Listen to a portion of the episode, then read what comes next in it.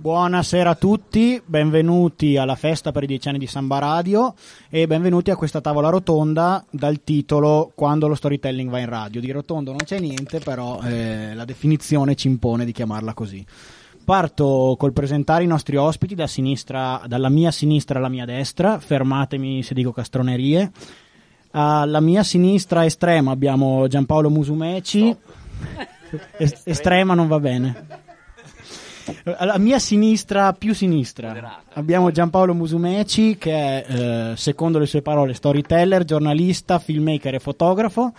In radio, su Radio 24, conduce il programma Io sono il cattivo, e in onda il sabato e la domenica. Ed è stato autore e conduttore di Nessun luogo lontano, in cui si occupava di affari esteri. Alla mia sinistra più moderata abbiamo Stefania Ravagni, che eh, è ex presidentessa di Mercurio, mi dicono eh, insegnante, collaboratrice di radio, di radio, Dolomiti e ha avuto una lunga esperienza nelle radio locali e si occupa adesso di eh, progetti radiofonici nelle scuole soprattutto.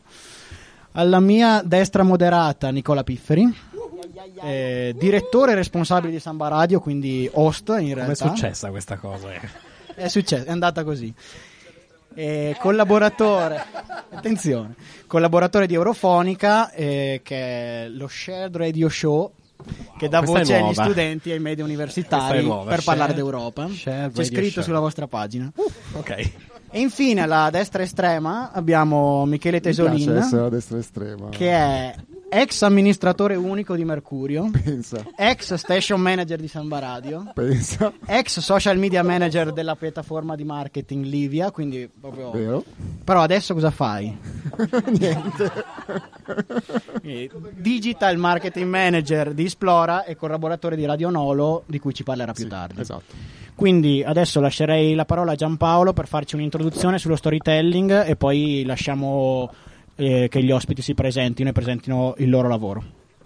Grazie. Ehm, in realtà non so bene come introdurre lo storytelling perché ce n'è così tanto che forse è anche un po' inutile, no? Perché mh, va, va molto di moda e, e forse c'è un po' una assuefazione del pubblico, cioè un po' troppe storie. E prima ne stavamo discutendo. C'è un'ipertrofia dello storytelling, tutti raccontano storie, i grandi brand, le, le aziende, i media, eh, però forse abbiamo perso una piccola regola, credo, no? di quando ha senso raccontare le storie. E posso parlare del mio campo, io faccio il giornalista fondamentalmente, quindi devo sempre interrogarmi quando quella storia ha un valore giornalistico. E non tutte le storie hanno un valore giornalistico. Se io vado a fare la storia di un ragazzetto che sta in Colombia e vive in una zona eh, malfamata di una città colombiana, mh, sto raccontando la storia di un ragazzetto, che può essere fantastica, straordinaria, eccezionale, però forse dal punto di vista giornalistico gli manca qualcosa. Ecco, dal mio osservatorio la storia funziona quando giornalisticamente apre a un mondo.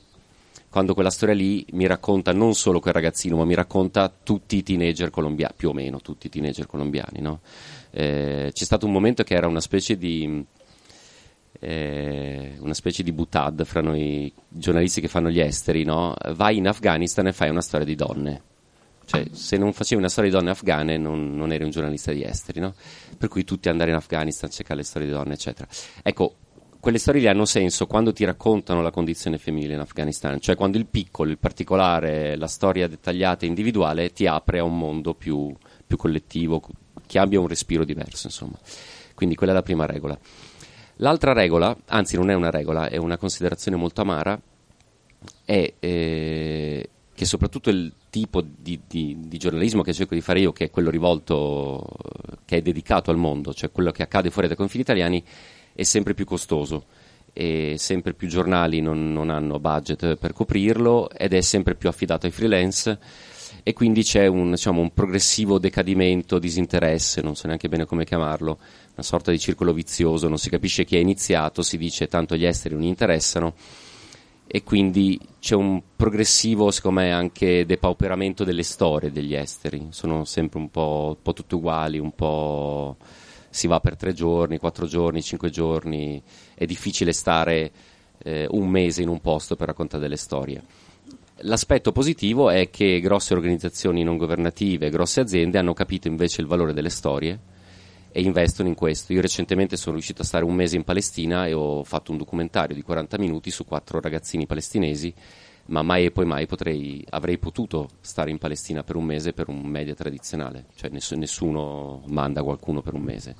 Eh, un, l'inviato del New York Times sta a sette giorni. Io l'ultima volta che ho collaborato con una giornalista straniera era l'inviata del The Standard, che è un quotidiano fiammingo eh, belga. Io sono stato un mese in Congo, lei è stata otto giorni perché il giornale di più non, non, non, non pagava. Ecco. E, ehm, le storie di esteri soprattutto, eh, per poterle fare hanno bisogno di due cose. Una è il tempo e l'altra sono i soldi. E, e, ehm, perché bisogna stare nel posto, bisogna scavare, eccetera, eccetera. Quindi in qualche modo, diciamo, inizio il mio intervento celebrando la morte delle, delle storie di cui vorrei occuparmi io, ecco, così per dare un po' una ventata di ottimismo e, ehm, quindi immagino che tra un po' pioverà. L'ho, de- l'ho detto. Eh, vabbè, insomma, ehm, detto ciò, come, come, si portano in radio le storie? Eh, con la stessa tecnica, col tempo e con i soldi. Eh, nel senso che secondo me non c'è una grandissima differenza nel mezzo che usiamo. Eh, macchina fotografica, telecamera, taccuino, microfono, al di là delle competenze tecniche. Eh, le storie di cui mi occupo io per, per, raccontarle ci vuole tanto tempo e tanti soldi. Devi stare, devi entrare nella situazione, devi, mh, devi realizzare quella, quella, che io chiamo la magia del passo avanti, passi in avanti e passi indietro. Il passo in avanti è entrare nelle situazioni, è andare in Palestina, starci un mese. Il passo indietro non sono io il protagonista, ma è le persone che sto incontrando, che sto intervistando, che sto raccontando. E ahimè questa, questa regola mh, non è che viene, venga tanto seguita colleghi, da molti dei miei colleghi. Eh, c'è anche una, dire, un, un, forse un eccesso di protagonismo anche nel raccontare le storie. No? E, ehm, quindi, altra cosa negativa che ho detto, devo, devo, dire anche delle cose positive oppure possiamo Sì, perché io pensavo in realtà di lasciare le cose negative alla fine, però se proprio vuoi bruciare... Io sono que... un pessimista cosmico, quindi volevo esaurire le parti negative subito, per poi invece insomma, lascio... sperare che gli altri ospiti Ti lascio campo libero. Sì. No, e per ricollegarmi al mio pessimismo cosmico, no? ehm, sono dieci anni che faccio questo programma di esteri che si chiama Nessun Luogo Lontano su, su Radio 24 che, ahimè, eh, va in onda d'estate perché si sa che ad agosto succedono le cose più importanti nel mondo, no? eh, per esempio eh, cadde Tripoli nel 2011, fu ucciso Gheddafi, quindi non è vero che non succede niente. Tutti vanno in ferie, ma in realtà... Ehm, colpo di fioretto a parte diciamo, a chi decide di mandarmi in onda. Eh, poi mi sono stufato e ho deciso scientificamente di usare lo storytelling in maniera super paracula. Questo è il primo, primo e unico francesismo che userò in questo dibattito tavola rotonda e rettangolare. E, ehm, nel senso che mi sono chiesto come lo storytelling potesse essere messo a disposizione degli affari esteri, cioè dell'attualità internazionale. E quindi ho, come dire, scientificamente deciso di raccontare i grandi criminali del mondo. Che in realtà non era stato ancora fatto in maniera così. Alla fine abbiamo realizzato 40-42 bio- biografie, no? Di, da, da, Osama Bin Laden al Baghdadi, ma passando anche per tanti cattivi molto sconosciuti. Ehm, e lì la, diciamo, la, la, la, tecnica in un 30 minuti è una coproduzione Radio 24 e Audible Radio 24 manda in onda 22, 22 minuti scusate, e eh, Audible manda in onda 30 minuti quindi ha una, una, versione un po' più estesa con più contenuti l'idea qual è stata? di raccontare vite criminali però allo stesso tempo cercare di aprirsi alla situazione e alla, alla situazione del paese alle dinamiche economiche, militari eccetera eccetera quindi rispettando quella regola che vi dicevo all'inizio no? Eh, senza compiacersi troppo, spero, del, perché poi il crimine assolutamente ha una parte super seduttiva no, su cui tu, noi tutti caschiamo. E, ehm, però quando racconto del warlord congolese eh, Boss Contaganda detto Terminator per me è una scusa per raccontare le milizie in Congo, il coltan, i minerali preziosi, gli appetiti degli altri paesi eccetera eccetera quindi cercare sempre di bilanciare il racconto, la storia, la, la biografia con invece il contesto e lì secondo me è un modo, lo dico con arroganza probabilmente, insomma, però è un modo abbastanza virtuoso per, per unire appunto storytelling e attualità internazionale. E comunque, come dire, in qualche modo assecondare un filone che piace. Poi alla fine uno va in onda, io sono freelance, quindi se volessi fare un programma esclusivamente di analisi geopolitica, eccetera, che più o meno lo faccio con nessun luogo, in realtà avrei molte più difficoltà. Anche nessun luogo parte con delle storie molto spesso a delle storie.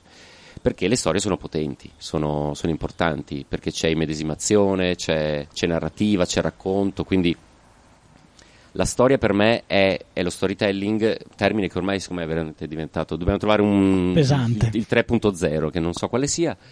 E, um, è strumentale, è come se fosse un chiavistello, una chiave, no? per aprire una porta di un mondo che è apparentemente lontano, troppo complesso, perché nessuno è mai stato in Afghanistan, nessuno, credo, pochi insomma, vanno in Burundi o in Congo e per me raccontare la storia di un ragazzino che va a scuola tutti i giorni o di una donna con cinque figli o di un miliziano che prima faceva tutt'altro è un modo per avvicinare l'ascoltatore, per, no? per raccontare una quotidianità che noi non immaginiamo neanche che esiste, invece anche in Congo si va a scuola, pensa te, no?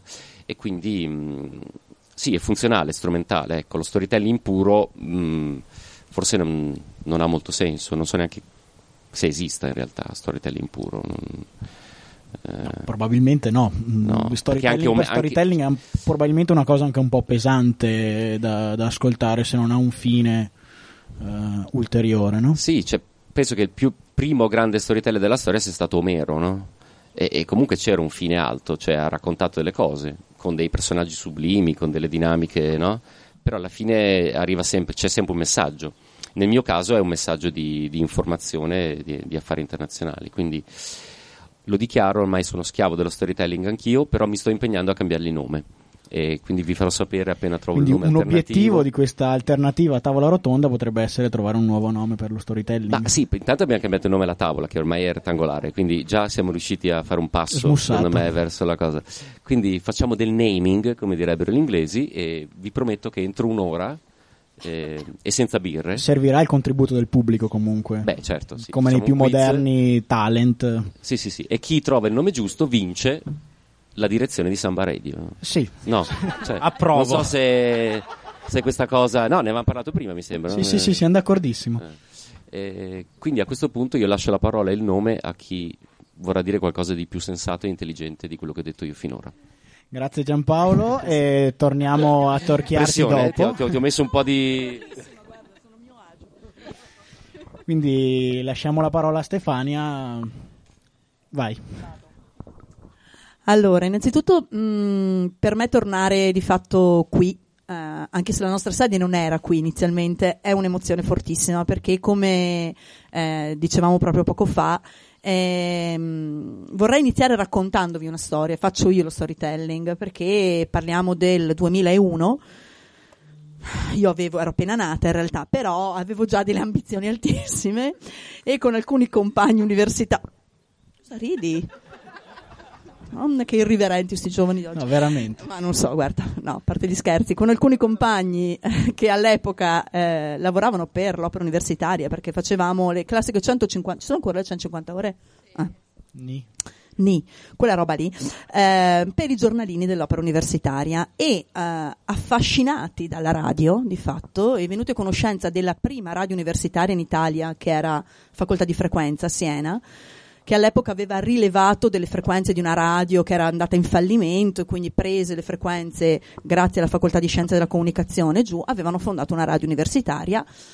In, uh, eravamo in tre e abbiamo detto cosa facciamo? Ci proviamo anche noi, sì, proviamo. E quindi da niente eh, nel 2001 è nato questo piccolo programma che andava in onda una mezz'ora ogni giorno in diretta, quindi una tragedia, a RTT all'epoca e si chiamava Fuori Corso, che è durato poi una decina d'anni, se non erro, perché fino al 2008 probabilmente. Io nel 2005 ho abbandonato, 2004-2005, comunque poi è passato sulla Dolomiti e quindi è durato per un po' e poi è nata appunto Samba Radio. Quindi in qualche modo ehm, io mi ricordo appunto quando Francesca e Michele facevano parte del nostro gruppo che bei momenti erano molto giovani anche loro. E quindi insomma quando Francesca mi ha chiamato mi ha detto vieni a raccontarci qualche cosa ho detto sì volentieri perché veramente è, è, è un onore e un'emozione.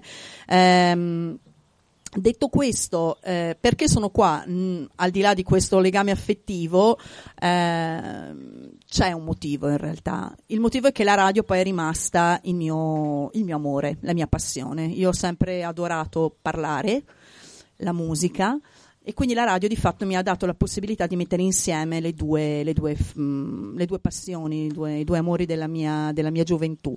Eh, per lavoro ho fatto tutt'altro, ma continuo a lavorare per le radio locali, ho lavorato per RTT per quasi dieci anni, poi appunto dal 2001 mi hanno fatto un piccolo contratto e lavoravo lì e poi adesso collaboro con Radio Dolomiti ancora. Ma la cosa che più mi è piaciuta fare è portare la radio nel mio lavoro, perché eh, io insegno, insegno alle scuole superiori e quindi ho a che fare con quelli che eravate voi eh, poco prima di intraprendere la carriera universitaria. E mh, mm, così per gioco, anche lì avevamo un finanziamento nella scuola dove lavoravo prima, eh, avanzava qualche lira eh, anzi qualche euro ormai adesso no sembro troppo vecchia. Eh, e quindi è stata fatta una piccola radio scolastica con uh, niente un microfono comperato proprio così eh, d'emergenza un mixerino rubato in teatro. E, è nata questa prima sperimentazione di radio scolastica qui in Trentino che era eh, Radio Russell. Io lavoravo al liceo Russell di Cles era il 2010 se non ricordo male. E da lì poi la passione è diventata sempre più grande e io continuo a fare radio per la scuola. Da tre anni sono al liceo Da Vinci qui a Trento. E quest'anno è nata Radio Da Vinci, quindi siamo veramente ancora agli albori, nel senso che è un progetto appena appena nato, è stata fatta una piccolissima eh, trasmissione in diretta, ma ovviamente come ben immaginerete il lavoro principale sarà sui podcast. Cosa c'entra tutta questa cosa con lo storytelling? Eh, il motivo eh, per cui di fatto la radio e la scuola si sposano benissimo eh, è un po' quello che era la base del nostro sogno di qualche anno fa, vent'anni fa, cioè condividere. Eh, quando si ha qualcosa da raccontare, Uh, si può condividerlo con gli altri e se c'è dietro qualche cosa di bello da raccontare o che mi possa far conoscere qualche cosa che non so, allora raccontare diventa veramente, proprio come diceva Giampaolo, no? un modo per aprire, per avvicinare gli altri, per appassionare anche gli altri. E quindi, paradossalmente, eh, la radio a scuola ha sia un valore di eh, avvicinare i ragazzi, di fare gruppo, di creare una redazione, di creare entusiasmo per un lavoro che è autonomo poi, perché comunque i ragazzi si arrangiano, si trovano un po' come fate voi, quindi quando una cosa piace è facile appassionarsi, si imparano tantissime cose, si sviluppano quelle famigerate competenze, ok, che adesso sono tanto di moda, di comunicazione, si impara a parlare con un medium che è straordinario per il suo fascino, ma che ha anche delle grandissime difficoltà, perché in radio non ci si vede e quindi io devo affidare tutto quello che so fare, so dire alla voce, alla parola e quindi ovviamente anche questo aiuta i ragazzi a lavorare moltissimo sulla comunicazione. Ultimo ma non ultimo, mm, le radio in cui io ho collaborato non hanno mai avuto questo scopo, ma assurdamente adesso lo storytelling è entrato prepotentemente nella didattica. E voi direte, ma a me che me ne frega della didattica, ne ho abbastanza di quello che studio a scuola, anzi all'università. Sì, mh, mm, però secondo me magari qui fra di voi ci sarà qualcuno che un domani magari farà il mio mestiere, magari in un'altra materia, io insegno lettere, quindi c'è qualche letterato? Nessuno, vedi? Una? No? Niente. Ah, eh, eh, brava, vedi? Vedi? Ecco, non si sa mai ma funziona tantissimo nella matematica. Matematica, scienze, fisica, materie che sembrano potenzialmente molto ostiche e che eh, con delle sperimentazioni di podcast su Mm, cose che per me sono arabo perché le ho completamente rimosse dal liceo, riescono veramente ad arrivare allo studente in un modo straordinario. La cosa bella è che spesso queste cose vengono fatte dagli studenti e nascono dagli studenti, perché eh, l'ultimo lavoro a cui stiamo appunto eh, terminando adesso, che stiamo terminando adesso con la radio del Da Vinci, è una, una serie di sei puntate sulla storia della fisica due ragazzine di quarta, una di quarta e una di quinta, noi vogliamo raccontare alcune cose sulla fisica perché i nostri compagni ogni tanto ci chiedono, noi siamo appassionati quindi vogliamo condividere questa cosa. Tutto questo per dire cosa? Non smettete di fare quello che state facendo perché la radio è potente, la radio, la comunicazione, soprattutto la parola, aiuta, può aiutare tantissimo, può aiutare nel lavoro che farete, non solo nel mio, e quindi veramente se la passione è quello che farete qui, eh, come è successo per noi, perché per molti di noi poi è diventato un mestiere, eh, portatelo con voi e provate a sfruttarlo in quello che farete, perché eh, davvero io faccio l'ottimista sempre, no? riempio il bicchiere, il mezzo bicchiere di Giampaolo in questo caso, ma davvero eh, provare a eh, dare voce a quello che sapete e che avete voglia di raccontare è la cosa più bella per chi vi ascolterà. Grazie Stefania, eh, io riempio subito una lacuna perché sono stato rimproverato dai piani alti, ho fatto l'errore più grave che un conduttore radiofonico possa fare, ossia ricordo che siamo in diretta su sambaradio.it, saluto i radioascoltatori, l'enorme pubblico che ci sta seguendo in questo momento e sono pronto a passare Allora. la parola a Nicola Pifferi. Grazie, l'enorme pubblico è molto grande. Ti senti Mi responsabilizzato? sento molto responsabilizzato a questa cosa. Allora io mi sono seduto in questo modo e ho chiesto a lui che facessimo questa cosa in questo modo, in modo da poter rubare quello che avevano detto loro e raccontarvi più o meno la stessa cosa, copiando. Infatti ho anche preso appunti. Ehm, volevo co- eh, recuperare un pochino da cosa stava dicendo Giampaolo. Appunto, ehm, Leonardo prima mi ha presentato, io lavoro sia come eh, direttore di Samba Radio, ma lavoro anche per Eurofonica che penso molti di voi eh, conosceranno, siamo anche diventati molto famosi negli ultimi mesi per eh, notizie non particolarmente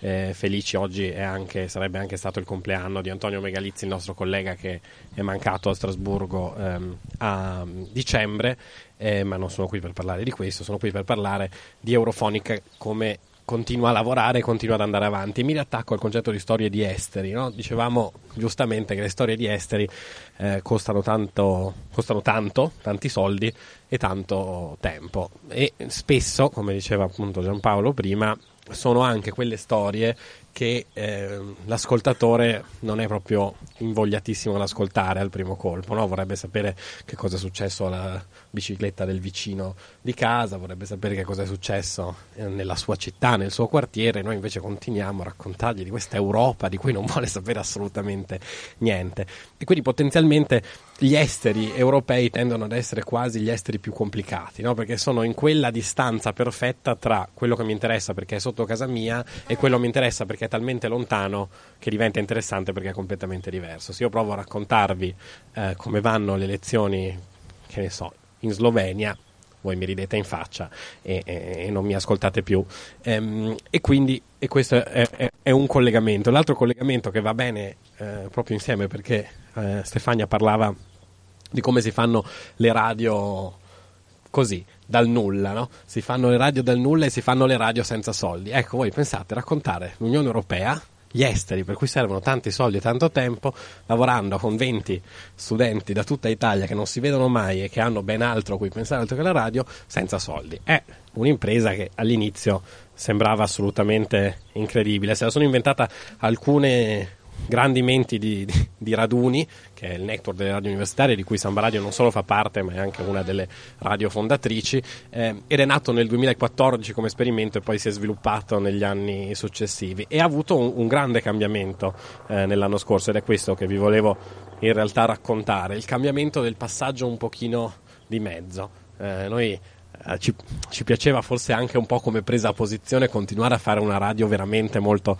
vecchio stile. Facevamo queste puntate da un'ora in cui raccontavamo cosa stava succedendo all'interno dell'Unione Europea. Ecco, logicamente ogni anno gli ascolti andavano peggio e peggio. A un certo punto, proprio parlando anche con Antonio, ci è venuta un'idea, ma perché non passiamo e cambiamo completamente stile. Passiamo e iniziamo a produrre un podcast giornaliero, un podcast di due minuti, un podcast pensato esattamente per quelle persone che sono sull'autobus, sono sulla metropolitana, sono sui mezzi pubblici e dicono: Ma sai che c'è? Magari due minuti di Europa posso anche, posso anche ascoltarli. E incredibilmente ha funzionato.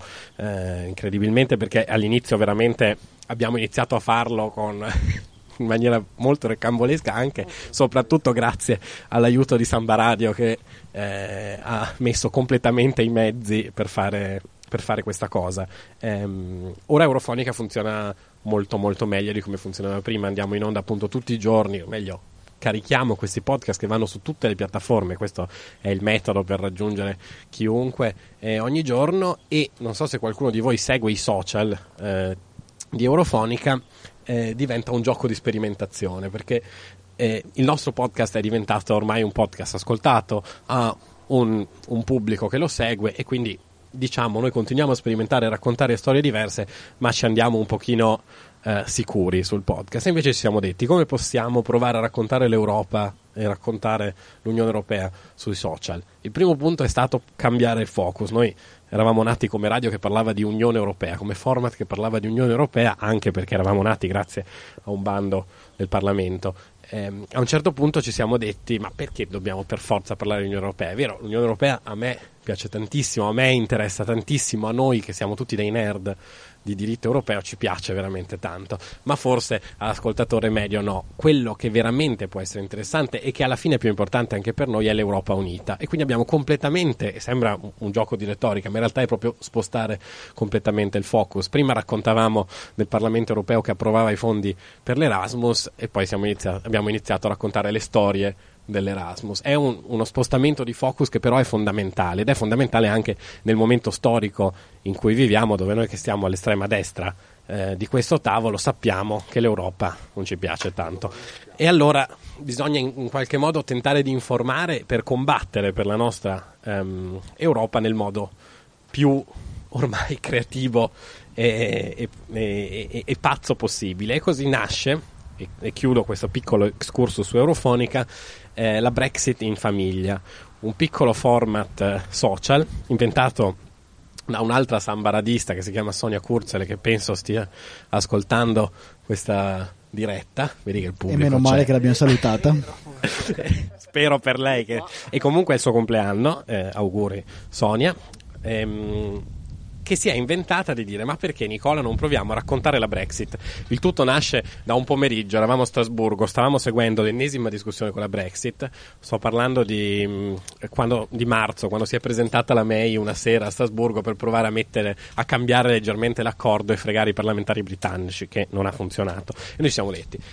Sonia mi ha detto, io se devo raccontare di nuovo in un podcast questa cosa, mi uccido, non ne posso più, non posso continuare a raccontare la Brexit come un giornalista normale. E quindi distrutti dalla vita perché poi la notizia era arrivata alle 11, dovevamo darla subito, stavamo tornando a casa nell'appartamento dall'altra parte di Strasburgo rispetto al Parlamento che con i soldi di cui parlavamo prima possiamo permetterci. E lei ha detto ma perché non lo facciamo a letto?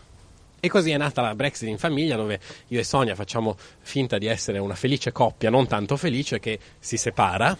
Il fatto, do questo spoiler, alla fine oh. finirà... No, subito. Vediamo, vediamo, perché ultimamente sembra che forse Unione Europea e Regno Unito si separino, quindi potremo trovare l'amore anche io e Sonia.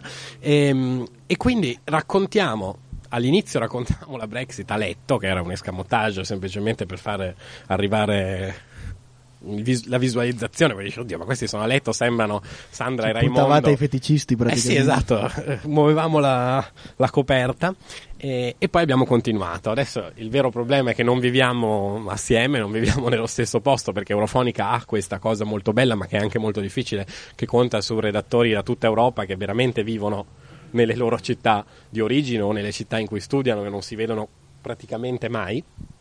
E adesso sfruttiamo diverse tecniche, tra cui la videochiamata, ehm, sempre legata alla storia che sta avvenendo adesso della Brexit, riportata a una storia di coppia. È un modo per raccontare la Brexit che inevitabilmente ha un ruolo fondamentale in questo momento storico, in questo momento storico dell'Unione Europea, ehm, in un modo un po' diverso, perché io capisco che l'ascoltatore medio di Brexit non ne voglia più sapere niente, perché ne parliamo da anni e non succede, non cambia assolutamente niente. L'ultima cosa a cui mi, ehm, mi attacco è la questione didattica, perché è una cosa di cui mi sono reso conto anch'io, ci siamo resi conto eh, tutti quanti. E, ehm, dopo, dopo dicembre, dopo l'attentato di Strasburgo, stati abbiamo iniziato a essere contattati da tantissime scuole, abbiamo iniziato a fare questo tour de force delle scuole, continuiamo effettivamente a fare progetti nelle scuole, io ho appena finito un lunghissimo progetto al liceo Galilei a Trento con delle quinte e delle quarte, Sonia praticamente ogni settimana in una scuola elementare diversa, in una scuola media, eh, la settimana prossima o tra due settimane all'Università a Trento ci sarà Eurofonica un tour, insomma una parte didattica di Eurofonica che è nata dal nulla. E alla fine i contenuti che hanno più forza anche all'interno della didattica sono proprio quelli di storytelling più forte e di racconto. Un contenuto, per esempio, che funziona sempre benissimo è un altro tentativo di Sonia di raccontare la Brexit in maniera simpatica che ha trasformato la storia di Theresa May e di Jean-Claude Juncker in Teresa Di Maggio e Gian-Claudio Junckero e una chanson, chanson cavalleresca. E questo funziona benissimo con uno studente del liceo che conosce il, il periodo, ehm, il, diciamo, lo stile letterario eh, e si ritrova davanti a parlare di Brexit con, la, con Theresa May a cavallo, col suono dei cavalli, Corvi che raggiunge la fortezza, è il modo migliore per in qualche modo far passare il messaggio. Eh, ed è questo che di fatto poi ci, ci, diverte fare. Vi assicuro che si passano le notti in bianco a cercare di rendere Teresa Di Maggio simpatica eh, in qualche modo, ma cosa le facciamo dire, cosa non le facciamo dire, come lo facciamo, eh, eccetera, ma in qualche modo riusciamo a farlo e riusciamo a farlo in queste situazioni roccambolesche, eh, con, appunto, con questo è l'altro, se posso un altro francesismo, con le pezze sul culo, che, si, che si può avere ne, nelle radio universitarie, che effettivamente hanno questo, questo ruolo fondamentale, questa caratteristica fondamentale. Adesso io chiederei allo station manager, ex station manager di Samba Radio, di parlare delle pezze sul culo. Di Samba Radio? Vai, vai, vai. Grazie, grazie Leonardo. L'applauso non è per te, specifichiamo. Lo so. Allora, ehm, buongiorno a tutti, sono Michele Tesolin, per chi non mi conoscesse, eh, eh fondatore di Samba Radio, una delle persone a cui si riferiva Stefania poc'anzi, che ha iniziato a fare radio grazie all'opera universitaria. C'è anche Renata, gra- grazie Renata, a proposito, in quanto opera universitaria, e, mh, grazie a Fuori Corso, e che poi abbiamo fondato la nostra radio universitaria, ormai nel lontano 2008-2009, e per cui poi ha come vedete ha iniziato un po' a sviluppare attività, programmi, eccetera, eccetera. Contemporaneamente si è sviluppato anche tutta la parte di associazionismo universitario eh, nazionale, che è Raduni, di cui ho avuto anche una breve presidenza, e che però ho contribuito anche nella, nel ruolo di, me lo prendo in questo momento, di anche a diciamo, di dare il calcio d'inizio anche ad Eurofonica e, um, Eurofonica che appunto era un progetto ed è un progetto secondo me molto importante perché eh, racchiude tutte le radio universitarie italiane. Ora, detto questo, dovete sapere che io un, circa un anno e mezzo fa, due anni fa, un anno e mezzo per, per essere precisi, eh, ho mollato tutto, tutto Samba Radio e tutto Trento con le pezze nel, al culo nel, esatto ho lasciato alla qui presente Francesca eh, dover fare i conti prossimamente per, per Samba Radio e me ne sono andato a Milano, un po' per questioni personali, un po' per altre questioni. E, mm, e dovete sapere che sono arrivato a Milano in un quartiere che, eh, che si chiama Nolo e che non si chiamava Nolo. So, Giampaolo ovviamente conosce molto bene la realtà, probabilmente. Ehm, e ci sono arrivato un po', un po per caso, eh, perché era vicino al lavoro dove dovevo andare appunto dove dovevo andare ogni giorno e un po' perché già prima di arrivare eh, leggevo su internet, su Facebook in particolar modo, delle incredibili scorribande delle persone che stavano a Nolo e delle cose incredibili che facevano all'interno di un quartiere di Milano.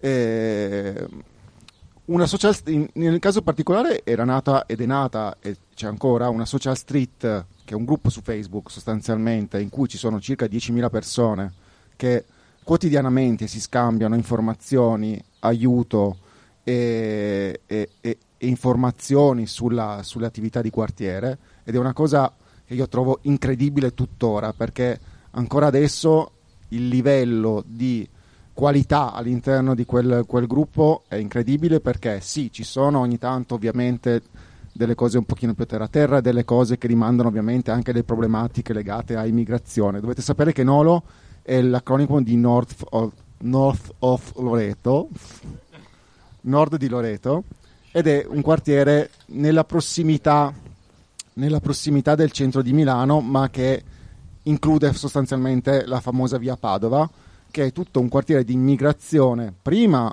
negli anni 60 del sud, del sud Italia, poi negli anni successivi di eh, immigrazione dall'estero, quindi molti sudamericani, molti paesi arabi, molti filippini, ehm, e che adesso ha una terza ondata di immigrazione che però è ancora italiana, di persone italiane che ving- vengono a vivere a Milano attirate appunto dal fatto che Milano è diventata una città, eh, una città che accoglie molto eh, persone giovani che vengono a lavorare se- nel settore dei servizi sostanzialmente.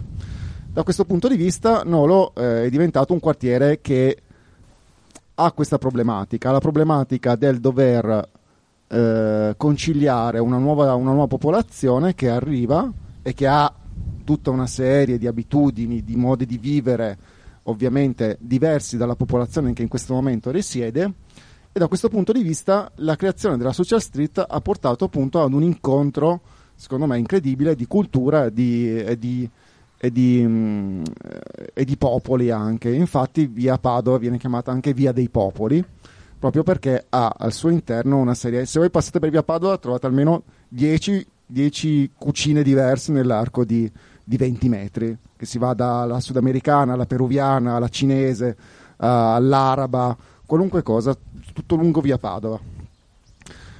In cui magari poi la sera, insomma, ci sono anche ovviamente delle problematiche ancora legate ovviamente a questa via ed è una parte, soltanto una parte di Nolo eh, ed è una parte che comunque eh, a un certo punto gli abitanti hanno voluto raccontare.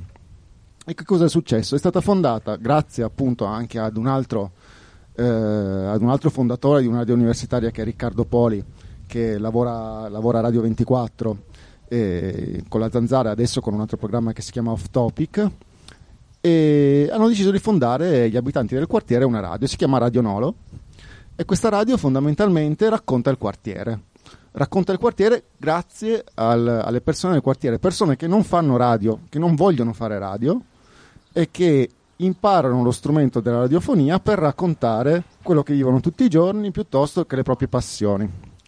In particolare, eh, qui io vorrei anche un po' finire di, di parlare, di farvi ascoltare due cose, in particolare c'è una trasmissione su cui mi è stato chiesto di collaborare praticamente subito perché serviva una persona che dovesse editare dei, dei pezzi audio, eh, una cosa che si chiama Umani a Nolo, che è una cosa molto semplice, è un programma molto semplice, però secondo me è la cosa più caratterizzante forse della radio, eh, ed è quella di andare a intervistare una persona che eh, vive all'interno del quartiere e chiedere semplicemente della sua vita, di cosa fa, eh, di come vive all'interno del quartiere e magari ovviamente questa è una persona particolarmente interessante perché fa alcune cose. Eh, in particolare una delle prime interviste che, in cui ho, ho partecipato era Gianluca, che è un leghista, de, leghista duro e puro, che però aiuta, aiuta gli stranieri all'interno del, di, di, un centro di accoglienza. E lui concilia questa, questa sua posizione che uno crede inconciliabile e, e, e, quindi siamo andati, l'abbiamo intervistato ed è uscita un'intervista che dura un quarto d'ora. Radio Nolo è podcasting e basta per il momento, anche un'app, sia, sia iOS che, che Android. Un marchettaro. Un po' marchettaro. E, mm, ed è venuta fuori un'intervista incredibile. Vi faccio ascoltare un, un pezzettino anche perché è l'entrata, è l'entrata subito su, su Gianluca. Bastava chiedere per il supporto multimediale comunque. Eh, capisco che i potenti mezzi Milano attraverso presenta sono in Viale Monza, c'è sempre un traffico abbastanza sostenuto, però io sono alla fine della mia ora di allenamento, mi sento in pace col mondo. Ecco, sono in ritardo ovviamente e non so dove sono finite le scarpe. Ma l'avete sentito che la palestra adesso è pronta? Ce l'abbiamo fatta! Sono le 8.30, sono appena svegliato, devo ancora finire di scrivere un articolo, fare una presentazione entro stasera e anche fare la spesa. Sono Sissi, napoletana a Nolo. Come tutti i napoletani mi faccio i fatti degli altri. Qui nel quartiere c'è un sacco di gente e io ce la caffa quatti chiacchiera. Umani a Nolo, storia del quartiere a nord di Loreto.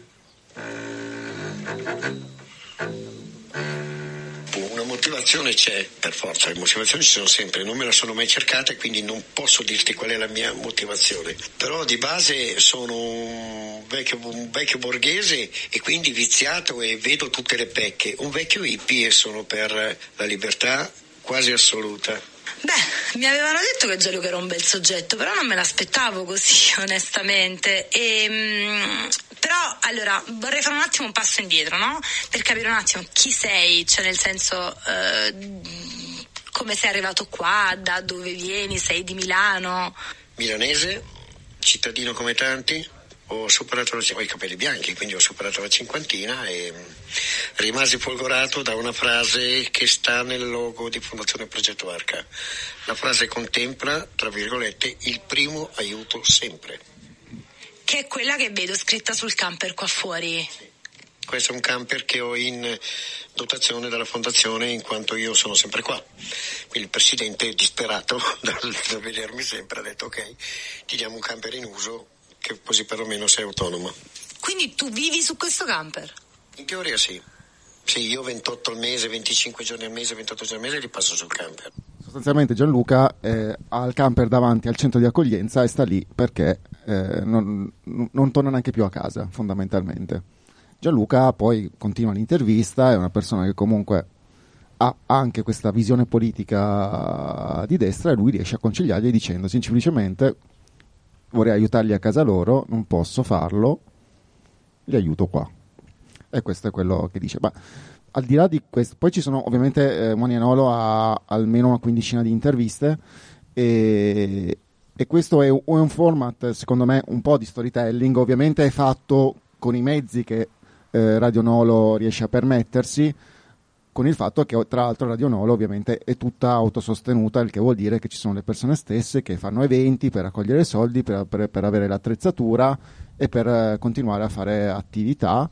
E però è un format che riesce a raccontare, a raccontare molto di quello che è quali sono le storie importanti del quartiere. Questa è una delle cose che vengono fatte, poi ovviamente ce ne sono molte altre, ce ne sono cose che riferiscono al quartiere, cose anche totalmente diverse. Abbiamo, io, per esempio, partecipo a un programma sul cinema che eh, ovviamente non parla del quartiere, però con le persone del quartiere, un po' come le radio universitarie hanno gli universitari che magari mh, domani faranno tutt'altro, ma hanno voglia di fare un programma sul cinema, sono le persone che fanno il programma sul cinema. E in questo modo si crea anche molto. Ehm, molto, molto uno spirito di quartiere che ovviamente poi si traduce in azioni, in altre cose, in altre attività che vengono fatte all'interno. Grazie Michele. Prima di sottoporvi un paio di questioni che spero di avere il tempo di trattare velocemente, volevo lasciare un attimo la parola a Alessandro Girardi, che è dell'ufficio comunicazione di FBK e ci racconta cosa stanno cominciando, cosa hanno cominciato a fare loro adesso. Eccoci qua. Ecco, eh, mi accodo al, al, a tutto questo storytelling e presto mi aggancio a, alla battuta iniziale di Giampaolo. Cos'è lo storytelling? Per lo storytelling io ho pensato alle barzellette, nel senso che alla fine è sempre un modo, in quel caso lì puoi anche chiudere lì, si apre e si chiude, come dire, in questa maniera. Il, quello che facciamo noi non, non, è propriamente raccontare le barzellette, però cerchiamo comunque di creare delle storie che aggancino, diciamo, um, un po' di umanità come si può dire, a, al tema della ricerca, no? perché spesso si pensa che la scienza sia qualcosa di, uh, come dire, di totalmente di, di, di scollegato, di, iperrazionale, di qualcosa che non, sia, uh, non, non faccia parte della, della, vita di tutti i giorni, invece è, è, assolutamente il contrario, molte delle scoperte che sono state fatte nel tempo cioè, ce le abbiamo tutti i giorni a contatto. E, um, quindi la difficoltà che c'è è proprio questa, no? E mh, ci è venuto in mente, insomma, tra le, varie, tra le varie attività di comunicazione anche di fare una radio. Abbiamo avuto questo nome originale, Radio FBK, non vi sorprenderà, eh, però all'interno lì, vabbè, il contenitore doveva avere un titolo istituzionale, però all'interno ci sono dei, eh, quelli che si chiamano gli show, no? voi che siete tutti appunto eh, podcaster o simili sapete benissimo di cosa si tratta. E, eh, il primo format attenzione quel vento. Il primo format eh, che abbiamo realizzato in, eh, a cura di Matteo Serra che è il nostro divulgatore scientifico per eccellenza all'interno del gruppo e, um, è, si chiama Senti chi ricerca storie di vita e di scienza ed è un format che appunto um, è sostanzialmente un'intervista al ricercatore mh, che però cerca di tirare fuori quelli che sono i suoi lati più umani, appunto, e, e meno di ricerca. Diciamo che in un balance del, del, del, format è più o meno un terzo, due terzi, nel senso che eh, si cerca di parlare di ricerca per un terzo, ma il resto è è, è, la sua, cioè il resto è proprio come mh, qual è la vita di questi ricercatori e cioè, ci sono delle domande ricorsive che sono mh, nel particolare il, qual è il rapporto per esempio tra la scienza e la fede? Eh, quindi quale, come, come, il ricercatore si rapporta con quello che è un, un tema insomma, molto profondo. Il, uh, e anche per esempio uh, quello che farebbe se non fosse un ricercatore quello che ci sono delle cose, insomma, come dire che mh, eh, cerchiamo di fare, cioè quello che cerchiamo di fare in genere è quello di, eh, di, tirare fuori qualcosa di più, di agganciarci a delle storie, appunto cercare di aprire quelle porte, come diceva anche Giampaolo, Giampaolo che eh, possano eh, portare fuori la ricerca, cioè raccontare storie di persone, quello che le persone fanno normalmente per riuscire a, ad arrivare fuori. Un tema che poi ve lo butto sul tavolo rettangolare ehm, che, che, secondo me mh, può essere interessante riguardo allo storytelling è che, ed è una difficoltà che anche noi dobbiamo affrontare come, come comunicazione anche all'interno della fondazione, è il fatto che c'è una sorta di balance però tra lo sforzo che tu fai per creare delle storie, che sono appunto queste, queste grandi chiavi che aprono, che aprono delle realtà, e, eh, e, quello che poi è eh, la distribuzione, cioè dove poi queste storie possono realmente arrivare. Quindi tanto grande è una storia e tanto poca la distribuzione, magari può avere eh, una forza enorme sulla tua nicchia, quindi in qualche modo aiutarti a, a, a, a, migliorare anche la tua, in questo caso il nostro, cioè in questo caso la fondazione Bruno Kessler, ma come può essere per qualsiasi marchio o per qualsiasi radio. E alle volte è tanto grande la distribuzione, poca la storia, eppure si può, si può, riuscire, si può riuscire comunque a raggiungere un grande eh, un grande pubblico. Ecco tutto qua, vi riporto la mia esperienza e la nostra di fondazione e vi lascio, vi lascio un buon proseguimento. Grazie Alessandro. E abbiamo esplorato un po' di potenzialità dello storytelling in ambiti diversi, eh, dalla divulgazione come quest'ultimo esempio, all'apertura dei confini, alla didattica, al rapporto col territorio e il racconto del territorio e sarebbe bello continuare ad esplorare quali possano essere ulteriori potenzialità di questo della narratività, di questo modo di raccontare, ma prima, visto che eh, ci avviciniamo verso la chiusura e verso l'esaurimento del nostro tempo, volevo spostare un po' il focus sulle negatività di, questa, di questo mezzo. Per fare contento Giampaolo, eh, visto che ne parlavamo prima a microfoni spenti, eh, c'è siamo pieni di storytelling, non c'è altro in questi giorni, tutti lo usano, anche a scopi meno nobili, e la mia domanda è, non è che lo storytelling per definizione funziona molto per antagonismi, parla molto alla pancia, prende le emozioni, funziona così, no? Non è che stia un po' soppiantando la fase di analisi, la fase critica e, e quant'altro, soprattutto se vogliamo anche in politica, che forse è l'esempio più estremo di, questo, di questa negatività. Sì. Eh, questa è la domanda da milioni di euro, nel senso che siccome uno storytelling ben fatto non rimpiazza l'analisi, la corrobora, la, ne fa un paradigma, mm, no, in qualche modo una storia di una persona molto ben raccontata mi, mi apre quelle porte di cui dicevamo prima. E, ehm, lo storytelling fatto male, eh, sì, però è come l'informazione fatta male. Secondo me il, il, ragionamento che dobbiamo fare è sullo stato dell'informazione, che non sta proprio benissimo, a proposito di negatività, negatività e, e, pessimismo cosmico.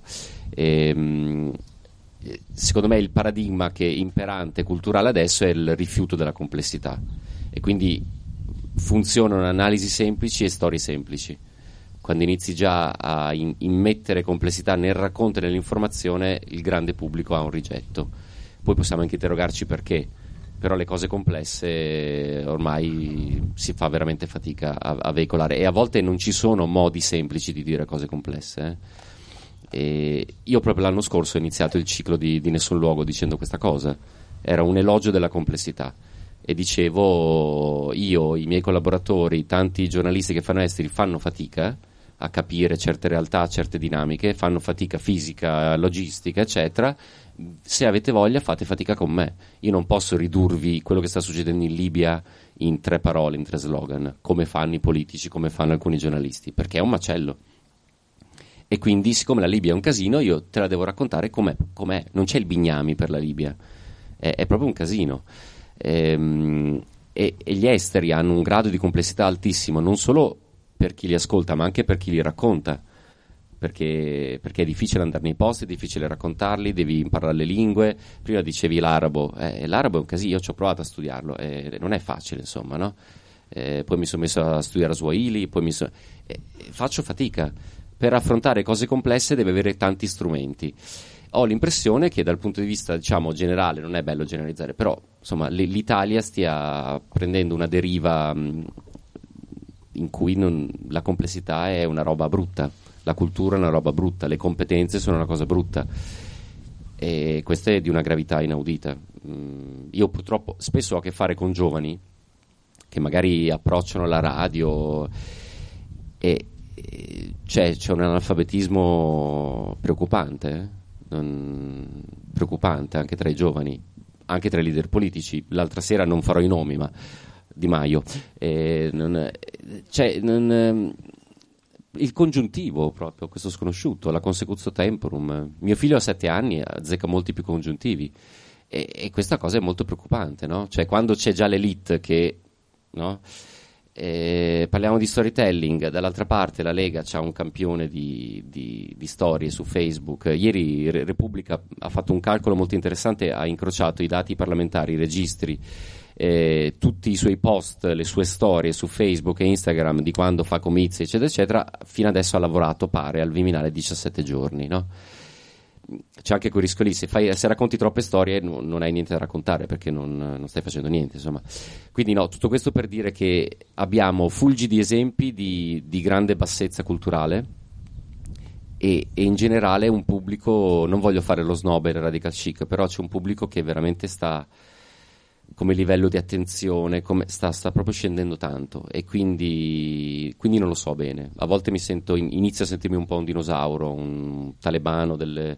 A me piace la radio fatta in un certo modo, mi piace il lessi, i francesismi non me li permetto mai quando sono in radio. Tanti miei colleghi ormai hanno preso una deriva, è stato sdoganato un turpiloquio mh, presente in tante radio, eh, non solo Radio 24. Per me è intollerabile. Non, eh, credo, e qua dovrei andare all'estrema destra, adesso spero di non fare un discorso apparentemente fascista, ma credo che eh, l'informazione debba anche avere un ruolo educativo, nel senso che io all'inizio quando andavo in onda e, facevo puntate di un'ora su Boko Haram, ricevevo messaggi deliranti, ma chi se ne frega dei negri, perché la Nigeria, che cazzo me ne frega, scusate, so, un cheat, virgolette, no?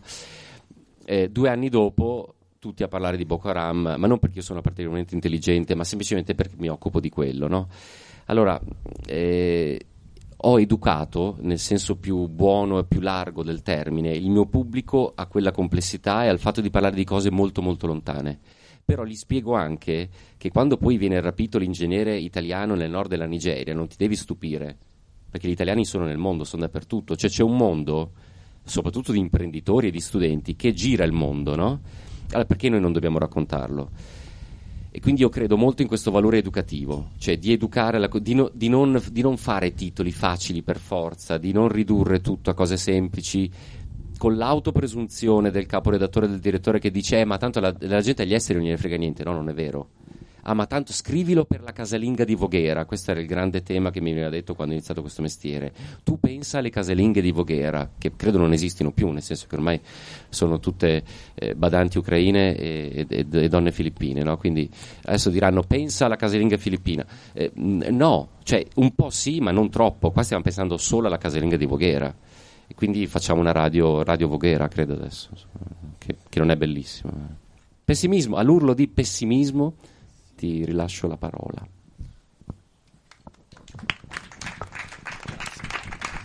è una domanda anche per gli altri in realtà, perché poi Giampaolo ci ha parlato delle criticità del pubblico, però eh, mi interessava capire se anche il mezzo ha delle criticità. Cioè, lo storytelling è bello, siamo impregnati di questa cosa, raccontiamo storie da viviamo di storie, raccontiamo storie da sempre, da quando è nata l'umanità, ci ha detto appunto e concordavamo prima che il primo grande storyteller era Omero.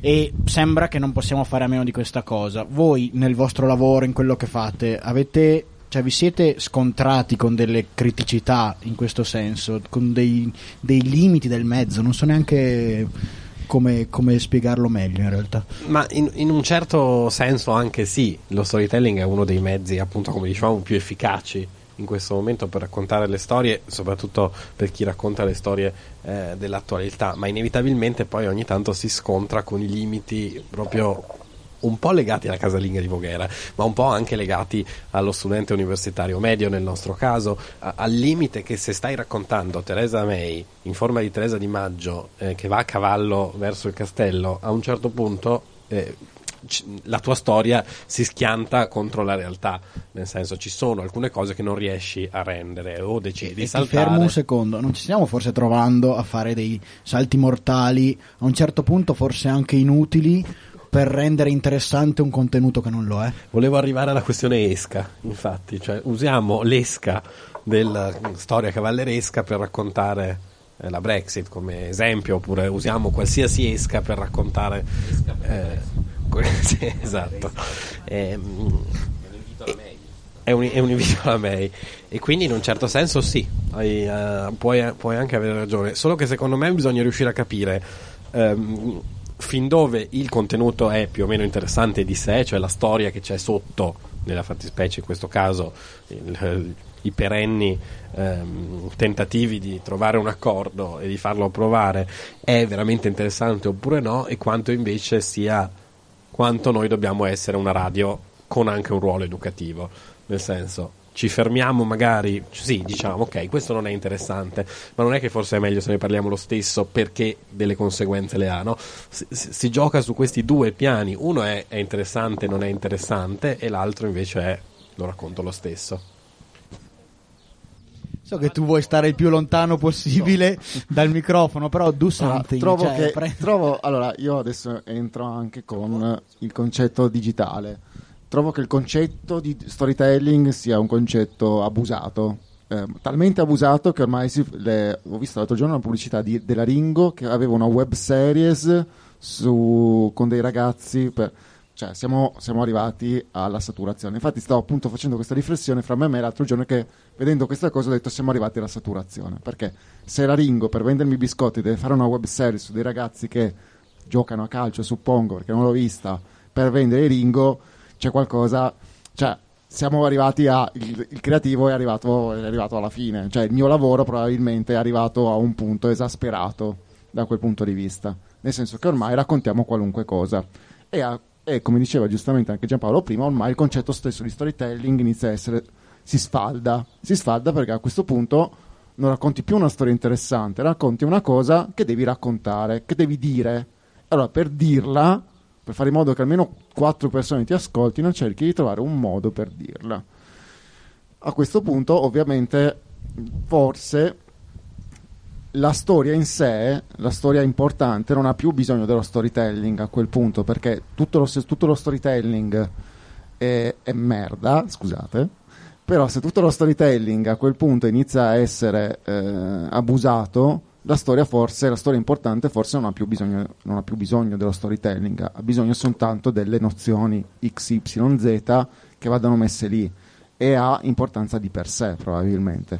Non so come chiamarla questa cosa e non so neanche come effettivamente può essere fatta, è, un, è una butad da un certo punto di vista, però probabilmente ha, ha, ha, più senso da quel punto di vista. Mentre noi marchettari, ovviamente mi ci metto io perché è il mio lavoro, potremmo continuare a fare storytelling sulla pasta Barilla che tanto qualcuno magari ci, ci cadrà dentro a quel punto.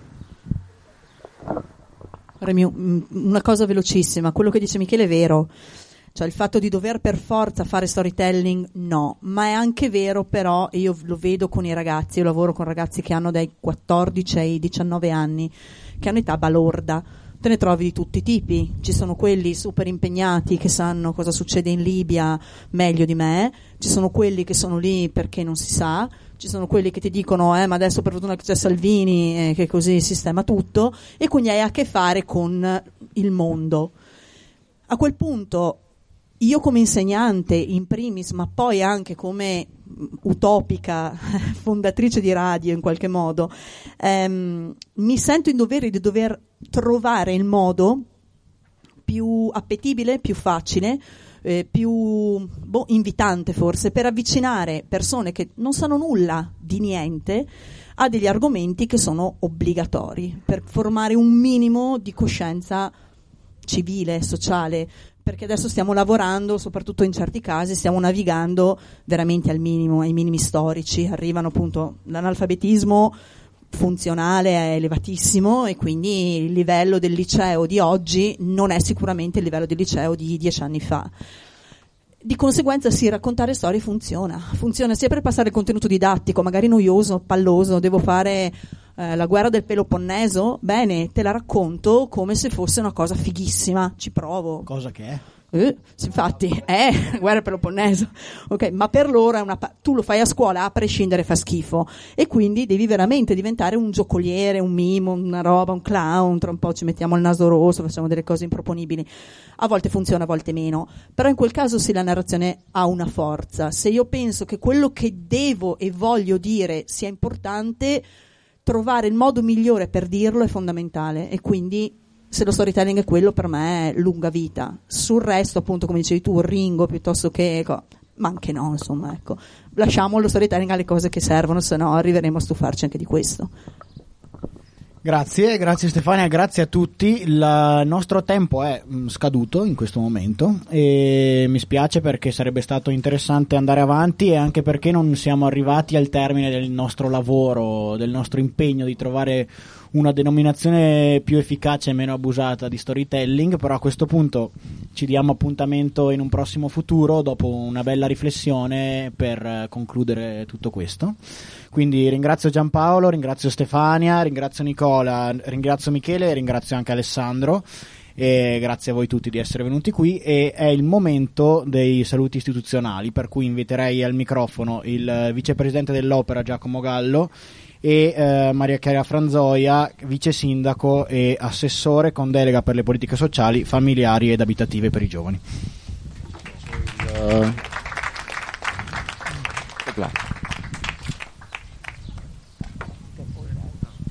No, io non faccio nulla se non dare il microfono. Grazie, io sono Giacomo e sono qui con Alberto, siamo due dei ragazzi rappresentanti degli studenti qui in eh, Consiglio di amministrazione dell'Opera Universitaria. Vi portiamo i saluti innanzitutto del Presidente, del Consiglio e dell'Opera tutta. Complimenti per i dieci anni, per il decimo compleanno di Samba Radio, speriamo che ne arrivino altri dieci e poi dieci ancora. E cosa dire ancora? Beh, per fortuna che che c'è stato un, uh, un, bel tempo e si possa, sfruttare, si possa sfruttare lo studentato. Siamo contenti come studenti e come rappresentanti degli studenti in opera che si possano vivere questi spazi che appunto sono, sono a disposizione e ottimo che siano sfruttati in questo modo e mm, speriamo in una bella serata, divertitevi.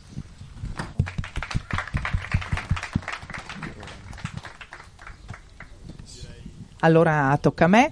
Eh, buon pomeriggio, eh, cordialissimo a tutti e a tutte. Eh, grazie per questo invito. Ecco, vengo a nome eh, dell'amministrazione, quindi vi porto il saluto del sindaco, ma poi sono contenta insomma, che mi abbia delegata come ecco, competente sulle politiche giovanili perché eh, come ufficio di politiche giovanili con Samba Radio, insomma, ecco, fin dall'inizio c'è stata una gran bella eh, collaborazione. Quindi anche da parte nostra felice compleanno, eh, ehm, grazie, insomma, so che era presente qualcuno che, tra i fondatori, quindi grazie per questa, quella felice eh, intuizione, grazie per chi in questi dieci anni si è succeduto, ha portato il peso, ha portato avanti, insomma c'è stato un passaggio di testimone e, ecco, e per chi appunto eh, quotid- oggi è impegnato e insomma speriamo che tanti altri poi ehm, portino avanti insomma questa, eh, questa bella eh, iniziativa che appunto è così eh, nata eh, dentro l'università, dentro lo studentato, ma che noi consideriamo ecco, un bel frutto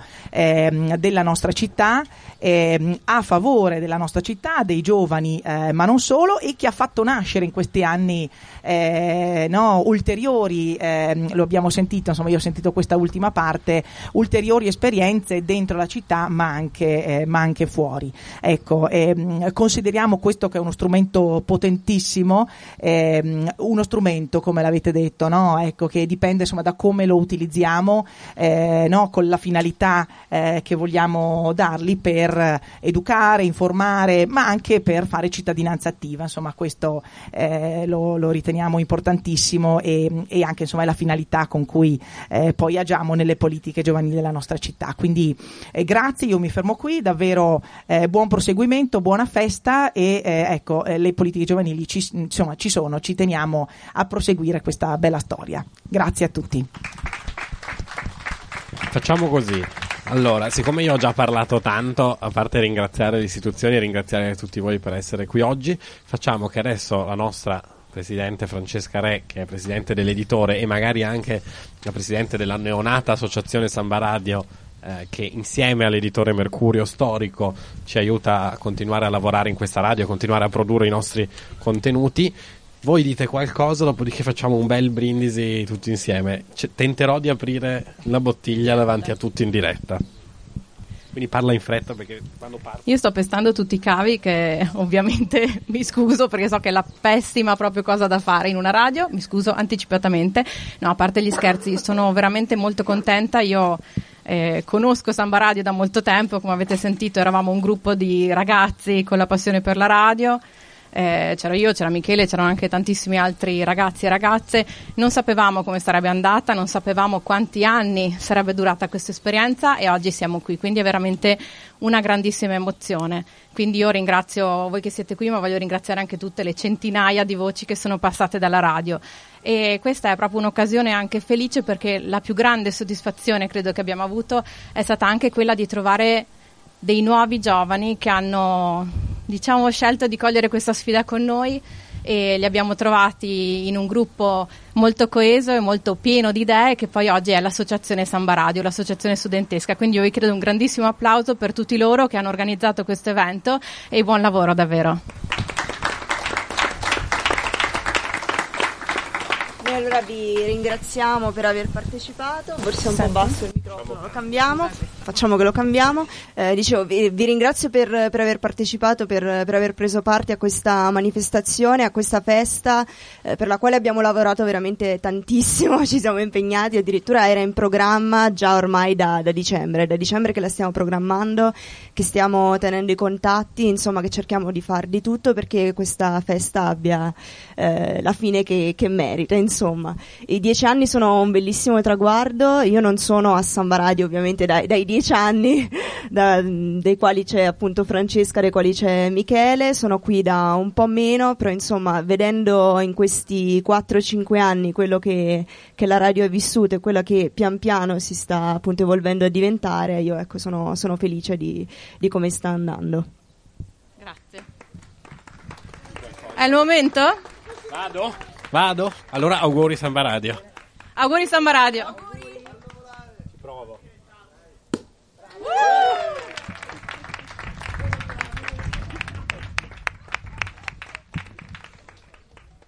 Allora, alla vostra schiena c'è un eh, bellissimo e grandissimo buffet, ringraziamo l'associazione Filo Rosso, quindi munitevi di bicchiere e brindiamo.